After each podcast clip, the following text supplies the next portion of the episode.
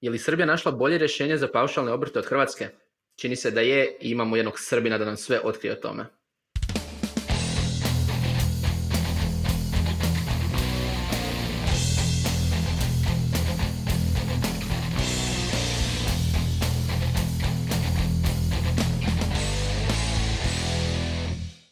U ovoj epizodi Netokracija podcasta opet, opet, ne znam zašto mi, a zašto opet se bavimo paušalnim obrtima od svih stvari. Nije istina, ovaj put se bavimo paušalnim obrtima i paušalnim agencijama. Što to znači, Marko Mudrinić u gostu iz Srbije? Otkri nam. To znači da su i u Hrvatskoj i u Srbiji u relativno kratkom roku ovaj, predstavljene slične promene koje će i tekako uticati na paušalce, hajde tako nekako da ih, ovaj, da ih najbolje klasifikujemo, da ih zovemo, tako da danas eto pričamo o tome kako promene izgledaju u Srbiji, kako izgledaju u Hrvatskoj i šta jedna zemlja može da, da nauči od druge. Za one koji slušaju ne prate uh, netokraciju u Srbiji, netokracija RS, pratite ako želite znati bilo šta šta se događa na digitalnoj sceni uh, u, kod naših susjeda. Uh, Marko Mudrić je nama tamo glavni direktor i onaj koji se bavi ovakvim ključnim temama. Dobrodošli Netokracija podcast, kao i uvijek, pratite nas na svim kanalima, Apple Podcasts, Google Podcasts, Spotify, YouTube-u i kao što vidite nekad ćemo imati i ključne goste koje onda kasnije možete zapratiti uh, i pozdraviti putem uh, društvenih mreža. Tako da, Marko, dobro nam došao. Dobro došao. Eh, osim toga, jedna stvar koju ću samo dati mali disclaimer, ako vam zvuči kod da fufljam od ove epizode nadalje, to, to je zato što sam stavio aparatić trudit ću se maksimalno, ako ništa drugo to znači da ću sporije i razgovjetnije pokušavati pričati. Ivan, Ivan uvijek ima, ima dobar tajming, uvijek, uvijek si imao dobar tajming. Ivane, moram priznati da o podcastu pričamo godinama i baš sada kad smo ga pokrenuli si odlučio staviti aparatić. Svaka čast. to su, to su najbolje kombinacije, to su strateške neke odluke koje jednostavno u nekom trenutku morate donijeti i ovo je bio apsolutno najbolji, najbolji trenutak. Ali, da se bacimo na temu, uh, Mija podsjeti, podsjeti naše drage slušatelje i gledatelje kako smo se biti našli u temi paučalnih obrta. Da, zapravo druga epizoda uh, ovog našeg podcasta se bavila paušalnim obrtima. Uh, podsjetit ću na nju kratko, ali možete i ponovno poslušati ili poslušati u, ako uopće niste. Riječ je bilo o paušalnim obrtima u Hrvatskoj. Uh, poanta problematike je ta što nije kod nas dovoljno dobro definirano kad angažiranje paušalnih e, obrtnika predstavlja zapravo nesamostalni rad, odnosno kad bi zapravo ti paušalni obrtnici trebali biti tretirani kao zaposlenici i u tom slučaju plaćati sve doprinose i poreze kao da smo zaposlili nekoga. U Hrvatskoj se to i dalje ostaje na procjeni porezne uprave, tako da uh, one provjeravaju je li nešto samostalni ili ne samostalni rad, ali nema nigdje točno jasno definiranih kriterija koja je razlika između toga. Je li dovoljno da paušalni obrtnik ima jednostavno više klijenata, što ako paušalni obrtnik radi u prostorijama tvrtke koja ga angažirala, tako da mnogo je tu nijansi. U tehnološkoj industriji mnoge tvrtke su odabrale angažirati paušalne obrtnike zato što iz raznih razloga. Najviše zato što imaju tu zakonsku mogućnost i što se najmanji doprinos, odnosno poreza plaća na taj način, a zanimljivo mi je bilo vidjeti što se zapravo u vrlo slično vrijeme ta problematika povlači i u Srbiji. Kod nas su u planu promjene općeg poreznog zakona koje bi trebale stupiti od prvoga prvoga. Još uvijek nije jasno hoće li ovi kriteriji samostalnosti ili nesamostalnosti rada biti uvršteni u taj zakon ili neki drugi poseban propis što mnogi računovođe s kojima sam pričala smatraju da treba biti jasno definirano, dok u Srbiji su već donijeli prijedloge i postoje kriteriji po kojima se može jasno odrediti je li nešto samostalni i nesamostalni rad. Čak su donesene i olakšice e, za tvrtke koje bi zaposlile donedavne paušalne obrtnike, tako da e, mislim da je Srbija na malo boljem putu od Hrvatske trenutno, ali to ne znači da promjene propisa nisu digle poprilične prašinu u ovoj državi. Pa Marko, možda nam možeš dati uvod što se zapravo dogodilo? Da, pa pre svega hvala, hvala na ovom fantastičnom uvodu. Ovaj, u principu dogodila se možda da kažem ovako malo i, i smešno i komično, što bukvalno nedelju dana nakon što su promene uh, negde objavljene i nakon što ste vi zapravo izbacili onaj članak o, o paušalnim obrtima, gotovo slična stvar se desila i u Srbiji, ovaj, kao da su se nekako ovaj, dve naše vlade usklađivale po, po tom pitanju. U principu šta se desilo? A, priča koja je zvanična, a, da, priča koja je zvanična jeste da zapošljavanje ili da kažem angažovane ljudi zapravo na paušalnu agenciju um, u obliku rada koji bi trebao da predstavlja negde onako dakle punopravno zaposlenje sa potpuno plaćenim ovaj doprinosima. A, to je negde prvo proisteklo možda iz IT industrije, ali je našlo ovaj svoj put i do drugih nekih ovaj industrija poput farmacije, poput građevine, dakle poput drugih nekih ovaj industrija. I jednostavno poreska uprava u Srbiji je negde mislim ona sve vreme to može da vidi, može jako lako da se da se izvrši uvid. Svesni su negde količine novca koja se hajde slobodno mogu da kažem, gubi ovaj, tim putima se porezi i doprinosi zapravo ne plaćaju u celosti i onda su izašli sa, sa modelom kako da se zapravo to reguliše. Mislim, moram te prekinuti, da, oprosti. Toga što smo, Da? Da, mislim to gubi je uvjetno rečeno samim time što osobe koje uh, i tvrtke koje uštede na taj način u plaćanju manjeg doprinos, manjih doprinosa i manjih poreza, zapravo taj novac troše negdje drugdje i opet gdje tog novca plaćaju poreze. Jeste, ali ajde, ajde da kažemo, ajde da kažemo, da, hajde da kažemo iz ugla poreske uprave. Kod njih to je bukvalno izgubljen novac, ako, ako, ako se stavimo u njihove, na primjer, cipele. Dakle, nikoga, nikoga ovde ne opravdavam. Sa strane kompanija i sa strane zapravo ljudi koji jesu radili kao preduzetnici koji zapravo jesu plaćali manje namete, oni su, dakle, svaki mogući zakon ispoštovali. Znači, tu nije bio rad na crno. I ja imam veliki problem sa tim što su u zajednici, što su se prosto takvi, ovaj, takvi ljudi, takvi zaposleni, angažovani preduzetnici tretirali kao da rade na crno. To nije bio slučaj. E sad, ako uporedimo i Srbiju i Hrvatsku, ono što je zapravo najveća razlika, što negde prvo treba da se, da se dotaknemo u, u ovom podcastu, jeste svakako taj test paušalnosti koji je zapravo a, ni nikakav test, dakle ne radi se nikako polaganje toga, već je to zapravo set kriterijuma, set nekih devet kriterijuma koje preduzetnik a, treba da ispunjava ili ne ispunjava da bi mogao da zadrži status preduzetnika ukoliko ispunjava četiri ili pet ovaj od od ovaj od ukupnih devet tačaka, onda on mora da se dakle konvertuje u punopravnog zaposlenog. I to je zapravo dobra stvar jer i bez a, da. tog bafera, dakle moglo je, moglo je vrlo lako da se desi da taj buffer, da taj zapravo test uopšte ne postoji i onda bi svi ljudi koji su zapravo angažovani na, na ovom nekom obliku bili u problemu. A naravno, kao što znamo, postoji jako mnogo izuzetaka od slučaja, jel da? Da, ono što mene brine u kontekstu Hrvatske što iako rač, udruge računovođa jesu predlagale poreznoj upravi da naprave upravo taj test samostalnosti, i dalje ga nema i nije sigurno, barem u trenutku kada snimam ovaj podcast, i nije sigurno hoće li postojati, što znači da iako bi se donijele nekakve promjene poreznog zakona kojima bi se ograničavalo otvaranje paušalnih obrta, tvrtki i tako dalje u svrhu plaćanja manjih poreza, nigdje ne bi i dalje postao taj točan kriterij kad je nešto samostalni, kad ne samostalni rad, odnosno poduzetnici ne bi znali kada krše propise, a kada ne, što je u Srbiji puno bolje riješeno. Dakle, ako si, ako pet od devet točaka pogađa tebe, ti kršiš propise i trebao bi biti zaposlenik, a ne paušalni obrtnik, odnosno agencijaš. Koji su neki od tih točaka? Vidjela sam, malo sam pročitala o tome, Marko, vidjela sam ono, ako radiš Evo, mogu, da. u prostorijama da, poslodavca da, da. i dalje. Nalo, znači, ajde, proćemo samo neke. Znači, preduzetnik koristi prostorije ili koristi materijalna i nematerijalna sredstva za rad koje obezbeđuje ili finansira ili posjeduje nalagodavac. Nalagodavac vrši osposobljavanje preduzetnika i rukovodi procesom rada. A, preduzetnik obavlja posao kod nalagodavca radići u timu ili timovima sa zaposlenima ili sa drugim preduzetnicima angažovanim od strane istog nalagodavca tipa, na primjer, ne znam, još jedan od, od kriterijuma je i da najmanje 70% prihoda u periodu od 12 meseci preduzetnik ostvaruje od jednog nalagodavca. Dakle, ima ovaj, preduzetnik je, na primjer, eto, isto angažovan kod nalagodavca više od 130 dana u, u roku od 12 meseci. Dakle, ti neki kriterijumi su zapravo poprilično jasno definisani i mislim da mislim da tu zapravo apsolutno nema ovaj nema nikakvog ono, mišljenja šta to treba da predstavlja. Ali kod nas se u zajednici vidim dosta panike diglo oko samo pojedinačnih tačaka, jer ljudi naravno niko, niko nije seo i pročitao, ovaj, pročitao zapravo predlog zakona od početka do kraja.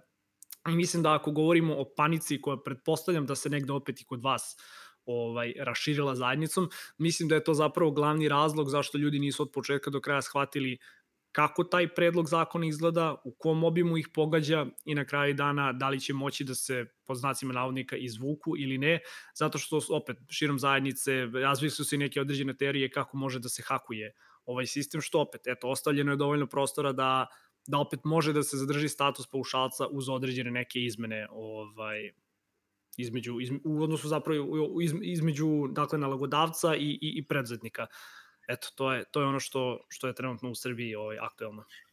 Mislim da je bitno imati na umu baš kad govorimo um, o, o tom ono, jasnim kriterijima je upravo ovo što Stimija rekla, u Srbiji je jasno šta se događa, šta se događa. Jedan širi problem za mnoge poduzetnike i firme u Hrvatskoj i, to se govori godinama je da ne postoje jasna pravila za mnoge stvari, da se ne znaš kad bi se šta moglo promijeniti i da tako jednoj ono široj poslovnoj klimi u kojoj ti ne znaš da li je nešto konzistentno, da li je nešto jasno, da li nešto porezna može interpretirati kako god hoće, se jednostavno ne može poslovati. I ta jedna ono opet problematika toga da nije jasno proizlazi iz neke šire isto problematike poslovanja u Hrvatskoj.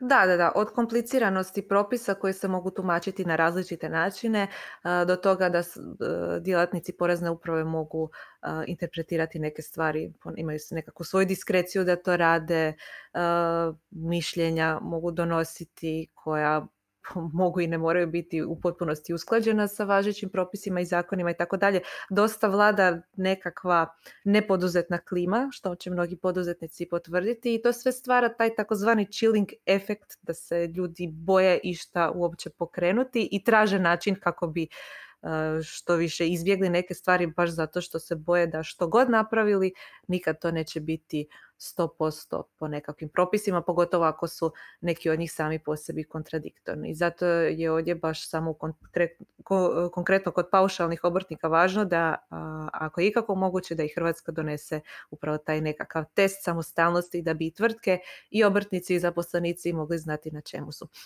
Ono što mi je zanimljivo također još Marko kod vas, što se prijedlogom tog zakona uh donose i određene olakšice ako se donedavne paušalne obrtnike zaposli. Pa možda možeš reći nešto više o tome. Da, naravno, evo, čisto bih sam uzeo sekund da, da, da se zapravo nadovežem na ovo što ste rekli. Poreski inspektor, dakle, evo, negde smo, negde smo to sad već zaključili i u Hrvatskoj i Srbiji ima to potpuno diskrecijno pravo da oceni da li nešto zapravo je u skladu sa zakonom ili nije. A, mislim, ja se samo vodim onom, onom dosta poznatom ovaj, uzrečicom, ukoliko postoji rupa, ono, inspektor će naći. Dakle, mislim da niko u tom a, pogledu nije siguran, čak i neko ko, na primjer, prolazi ovaj test, test paušalnosti, ko zapravo ne zadovoljava dovoljno kriterijuma da mora da se konvertuje u punog ovaj, zaposlenog. I mislim da je i tu oko dosta, dosta opravdana za sama panika da, da čak i neko ko posluje potpuno legalno i ko zapravo uspe da dokaže svoju samostalnost, će i dalje moći da bude tretirano ovaj, na pogrešan način zbog eto, pogrešnog poreskog inspektora. Ali da, još jedna od dobrih stvari koju si, koju si pomenula jeste i to što a, sa novim zapravo izmenama ovaj, oko paušalaca dolaze i, hajde da kažem, prosto poreske olakšice koje se mogu dakle iskoristiti za zapošljavanje paušalaca, ali zapravo i za zapošljavanje ljudi koji u toku 2019. godine, na primjer, nisu imali status, status zapravo ovaj, zaposlenog to mogu biti paušalci ili to mogu biti novozaposleni i to je omogućeno firmama na taj način dakle da povećava broj svojih zaposlenih, da zapravo broj ljudi koji radi na, na, na punu platu sa svim primljenim doprinosima zapravo bude veći. I to je jedna ovako dosta dosta zanimljiva stvar jedan jako lep, ako slobodno mogu da kažem, podsticaj, zato što u prve tri godine je zapravo omogućeno dakle 70%, pa 65, pa 60%, dakle to su poreske olakšice koje će da kažem tokom prve tri godine ovaj poslodavci koji zapravo zapošljavaju ljude ovaj putem te olakšice moći da ostvaraju, što je stvarno jako, jako, jako dobra stvar. I ako pogledamo zapravo širi kontekst ovaj, čitavih tih izmena, to je fantastična stvar da neko ko zapravo je zapošljavao jako puno paušalaca nevezano sad od delatnosti kojom su se bavili, može prosto da ih konvertuje ovaj, i, da, i da nema taj neki inicijalni udar na budžet kompanije koji bi se opet, koji bi bio da kažem negde ogledan u, u povećanju nameta. To je super stvar, niko, niko ovaj, definitivno nema ništa protiv toga, ali opet, ne možemo biti potpuno apolitični po ovom pitanju, pa naravno postavlja se i, i, i, i ta stvar šta kada dođe druga vlada, da li će porezke olakšice i dalje trajati, šta posle tri godine, šta ako uslovi budu takvi da odjednom sam imao neke porezke olakšice, da li će se taj period produžiti. Dakle, jako je puno pitanja na koje u ovom trenutku niko nema odgovor i ono što bih još negde sam voleo da, da kažem da organizacije negde koji predstavljaju IT, koje predstavljaju, da kažemo, ovaj, određene ovaj, entitete unutar IT-a, jesu bile uključene u donošenje, donošenje ovog zakona. Ne bih sad ulazio u to kakva je njihova dalja uloga bila i, i, i u neke diskusije koje su se razvile po zajednici, ali meni je i dalje najčudnije što se apsolutno niko, ali niko iz vlade ne oglašava po ovom pitanju, i što kompletna zajednica IT koju negde jeste možda ovo najviše pogodilo zato što jeste najzvučnija, jeste najvrednija, jeste najproaktivnija ovaj, u čitavoj Srbiji, mi bukvalno kukamo i čitava zajednica kuka i moli predstavnike vlade da se, da se uključe ovaj, u nekakav dijalog, da ovo ne bude jedna stvar koja će da prođe bez nekakvog otvorenog dijaloga, ali evo, dve nedelje od kako je čitava stvar ovaj, postala javno dostupna i dalje nula reči od strane vlade, što mislim da je zapravo velika sramota. Da, sličnu situaciju zapravo imamo i u Hrvatskoj. U biti to je nešto sam čuo od eh, mnogih poduzetnika s kojima sam pričao i mnogih direktora firmi um, s kojima sam pričao u zadnje vrijeme, da njih najviše muči upravo ta situacija gdje uh, ni ministar Marić, ni porezna, ni ministarstvo financija jednostavno nemaju neki dijalog sa digitalnom industrijom, IT industrijom, generalno poduzetnicima u koji se može biti produktivan. Jer opet u konačnici možda je moguće jednostavno sjest s ljudima i razgovarati o tome ok, koje su potrebe tržišta i slično, ovako ispada da jednostavno ono, zadatak porezne, zadatak ministarstva financija nije da dođe i našamara cijelu jednu industriju. I to će biti užasno neproduktivno, što opet može dovesti do nekih puno gorih uh, posljedica. Jer ono što se sad događa je da imamo jako puno firmi, i Marko ne znam kakva je situacija potpuno kod vas, koji angažiraju jako puno, ili su angažirali jako puno paušalaca i sad ne znaju šta slijedi. Pa da, jeste, svakako imamo par tih nekih velikih primera. Pa, ovaj, ako mogu ja samo kažem, osvrnuti, mhm. sorry. Da, sorry, samo da se nadovežem na ovo Ivanovo. Uh, Ivane, kažeš da nije funkcija Ministarstva financije porezne uprave da našamara industriju. Mislim da nažalost to upravo jest funkcija odnosno oni smatraju da to jest funkcija jer eh, cijelom poduzetništvu kao da se pristupa na način da svi žele na neki način prevariti državu ili koristiti neke um, benefite i olakšice koje možda ne pripadaju. Dakle, to je cijeli stav koji se može iščitati iz postupanja institucija prema poduzetništvu. Vjerujem da je slično i u Srbiji. A to jednostavno u praksi nije tako. To što je, postoje poduzetnici, pogotovo koji poprilično odjeknu u medijima, uh, koji pokušavaju iskoristiti nekakve rupe ili pronaći rupe, ne znači da većina industrije, pogotovo u IT-u, tako postupa. Ljudi jednostavno žele normalno poslovati pod jasnim i transparentnim uvjetima i koristiti pogodnosti koje im se nude. To je sve. Da, mislim to, to što si rekla zapravo ako se um, ako se vraćamo na to priča, se vraća na ovaj tvoj članak upravo temi paušalnih obrta, to je da je poduzetnička klima takva da omogućava firmama da normalno rade, da su, da su uh, davanja takva da firme mogu Tako. poslovati. Ovakve situacija ne bi bilo. Ili da su jasni pa, potpuno uh, propisi, nedvosmisleni. Da slažem se i, i transparentnost, evo ajde, govorit ću iz, makar iz ugla Srbije, slažem se da je transparentnost nešto što i ovde ovako pogađa bukvalno sve koji su ikada ono, bilo želeli da pokrenu veliku tehnološku kompaniju ili, ili štand za, za prodaju hot dogova na ulici. A, različito tumačenje jednog te istog zakona mislim, o bože, to nije problem samo u ovoj industriji, u ovoj tematici, mislim da je to negde onako bukvalno na jedan od najvećih problema na Balkanu. E, s druge strane, ne bih se složio da, da preduzetnici, bilo mali, bilo veliki, koji negde jesu dovoljno domišljati da mogu da pronađu određene rupe u zakonu. Po meni je to isto tako biti inovativan kao i raditi na nekom inovativnom proizvodu. A država, opet neće se ni složiti s Ivanom, posao države jeste da kontroliše i da reguliše te stvari. I to je potpuno okej. Okay. Oni jesu tu da... Da, da, da, ali da Marko, nije posao države da Niko... da vidi kriminalca svugdje. Ne, ne, ne, slažem se, slažem se, ali ono, je ono što sam upravo htio da kažem. Posao države, dakle, jeste da reguliše, ali mislim da država apsolutno nema pravo da, da ono, udara na najmanje slobodno mogu kažem na najmanje ovaj a, preduzetnike, umesto što prvo no, ono, ne rešava probleme najvećih a, i najvećih dužnika i, i drugih nekih kompanija, tako da mislim, znaš, ono, u Srbiji, evo makar iz, iz, iz mog nekog iskustva pričajući sa ljudima, javio se, javila se neverovatna doza gneva prema tome što država je uzela sada ovim da se bavi, jer da se ne lažemo, poslednjih godina država na neki način jeste kupovala ono a, socijalni neki mir sa, sa, sa ovim, sa tim što je zapravo zapušt, dopuštala ovaj, zapošljavanje paušalaca u tolikoj meri i da ti odgovorim na ovo pitanje Ivane malo čas, da, imao si par velikih nekih tehnoloških kompanija kompanije iz nekih drugih industrija poput farmacije koje su gotovo ekskluzivno zapošljavali i ti angažovali ljude preko paušalne agencije. To prema meni apsolutno nije cool da se, da se odmah razumemo. Znači, ukoliko si narastao do te veličine da, da ti 80% ovaj, angažovanih ljudi budu paušalci, to mi nešto već onda ozbiljno govori da ta kompanija naravno nije postavljena na način na koji može da bude postavljena i verujem mi da su to prve organizacije koje će evo sada da iskoriste ove, ove poraske olakšice, ali opet s druge strane, složit ću se i sa onim što je Mija rekla, a država u malim preduzetnicima vidi velike kriminalce. I to je i to je meni prosto neverovatno koliko je to samo još jedan od onih još jedna od onih stvari negativnih koje se vezuju za preduzetništvo i koja je toliko demotivišuća da je prosto svako ko želi da pravi bilo šta, znači opet govorim da li velika kompanija ili mali ovaj štan za hot dogove, je već u startu demotivisan, jer nit zna kako može transparentno da posluje, a uvek zna da mu država, da mu poreski ovaj inspektor ili neko stoji, stoji nad glavom. To je po meni mnogo, mnogo, mnogo, mnogo loše. Sad se postavlja pitanje zapravo što će se sljedeće dogoditi. Čini mi se da je u Srbiji situacija puno jasnija u toliko, ali Marko, prije nego što pre, pređemo na Hrvatsku, da li je bilo za sad um, kažnjavanja tvrtki zbog prikrivenog rada, da li, ono, kako ti misliš da će se sve to na kraju odigrati? Pa kažnjavanja još uvek nije bilo. Ono što ja imam kao pouzdanu informaciju jeste da je Poreska inspekcija prošle godine češljala par nekih većih IT firmi. A, jako lako može da se utvrdi ko je, ko je zapravo u prekršaju, ko nije. To, to mislim prosto to, ono, to je jako jednostavna stvar pogotovo nekome ko se, ko se razume u tematiku. Dakle, kažnjavanja još uvek nije bilo, ali je bilo utvrđivanje.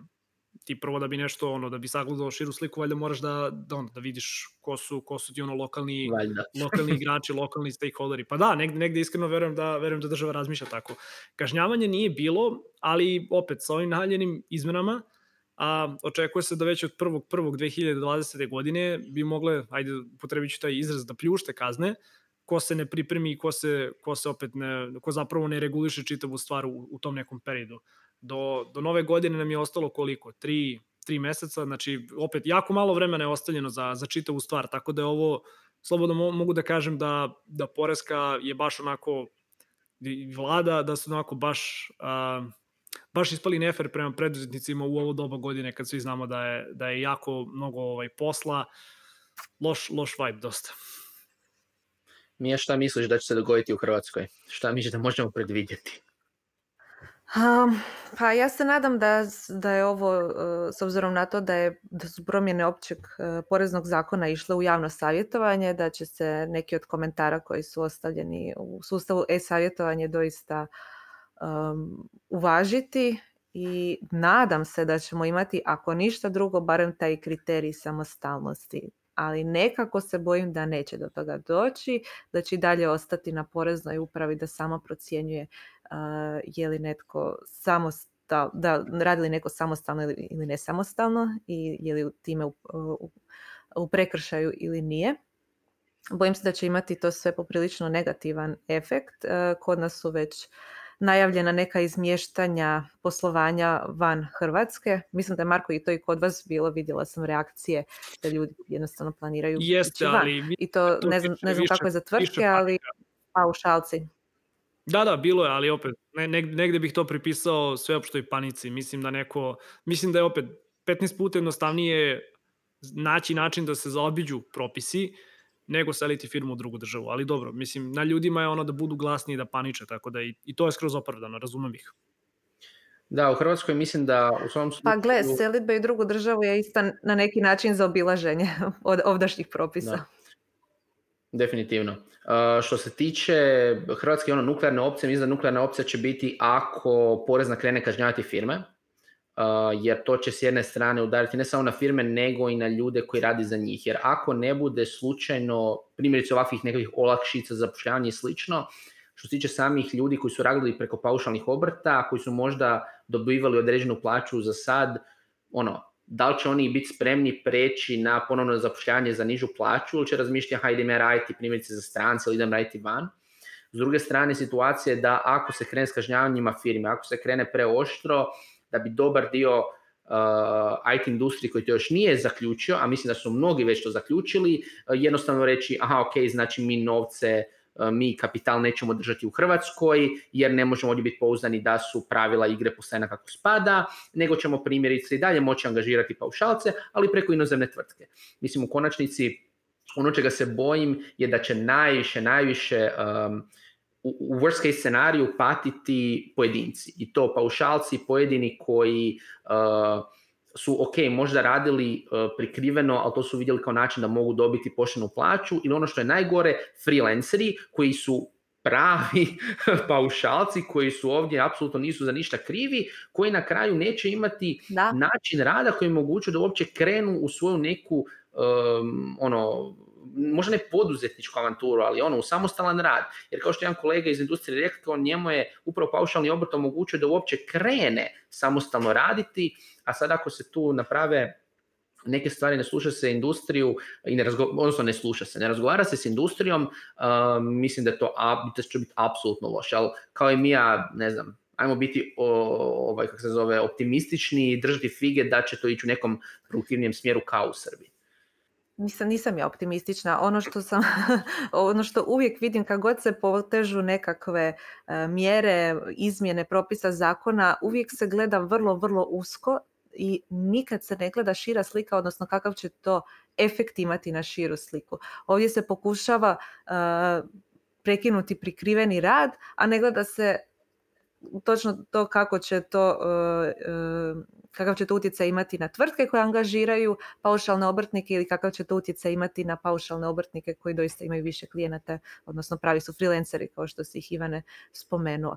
Jasno je da se stvorio problem i kad su uopće doneseni paušalni obrti uh, kao opcija samozapošljavanja, nije se gledalo kakav bi to moglo imati efekt na industriju, odnosno da bi to moglo dovesti do ovoga. Iako s bilo kim iz industrije da se pričalo tada moglo se uh, doći do ovog zaključka, odnosno primijetiti da bi se ovo moglo dogoditi ovo što se sad događa. Dakle, donose se nekakve mjere i pozitivne i negativne bez da se gleda šira slika, bez da se pristupa, da upotrijebim izraz holistički, a mislim da se ne može pristupati holistički ako se ne razgovara sa mnogim dionicima na koje će to utjecati. Tako da, eto, ono što smo naučili je da treba dijalog, otvoreni dijalog, konstruktivan dijalog i ono, ne kažnjavati one koji doista pokušavaju raditi i nešto napraviti pod ne baš, kako da se izrazim, dobrim uvjetima. Stvarno se suzdržavam u ovoj epizodi, jako eksplodirajući. Da, vidim. Veselje živo. U svom slučaju treba komunicirati, treba komunicirati jasno i otvoreno. Ovdje bi samo, ovdje bi volio pokuditi ne samo uh, ministarstvo financija i poreznu, nego određene firme koje su bile itekako jasno i očito zašto protiv paušalnih obrta, ali koji su u toj komunikaciji nažalost napravili više štete nego koristi i će bi posljedice mogle biti uh, po cijeloj industriji. Uh, ako se uh, IT industrija ne nauči ponašati u skladu sa svojim navodnim statusom, inovativnošću, kao što je Marko spomenuo, i nekom proaktivnošću, uh, nikome neće dalje uh, biti dobro. Tako da, baš pozitivna epizoda. um, Totalno. Nećemo dugo još nekog iz Srbije uključivati. Da, Jesus Christ. Znači, ništa, budemo vidjeli ovo što je Marko rekao do kraja godine. Uh, mislim da je to to za ovu epizodu uh, Netokracija podcasta o paušalnim. Ovo je drugi dio, morat ćemo sad ko Hobbit očito ono treći dio u kojem ćemo još više, nadajmo se ne plakati. Ne znam, to će biti ono božićna ili novogodišnja epizoda kao uhu, ili će biti dobro ćemo, ili će biti loše. U svakom slučaju podsjetit ću vas da se ako već niste subscribe na Netokracija podcast, da šerate ovaj podcast Mislim da će se ova epizoda actually šerati s obzirom na tematiku uh, svakako i subscribe se na uh, Spotify, na YouTube, pratite newsletter i naravno pratite uh, Netokracija RS kao i .com. Ako imate kakvih komentara i pitanja, ostavite ih na svim našim kanalama, kanalima i čujemo se sljedeći put. Marko, hvala na gostovanju. Hvala vama na pozivu. Ćao. Ćao.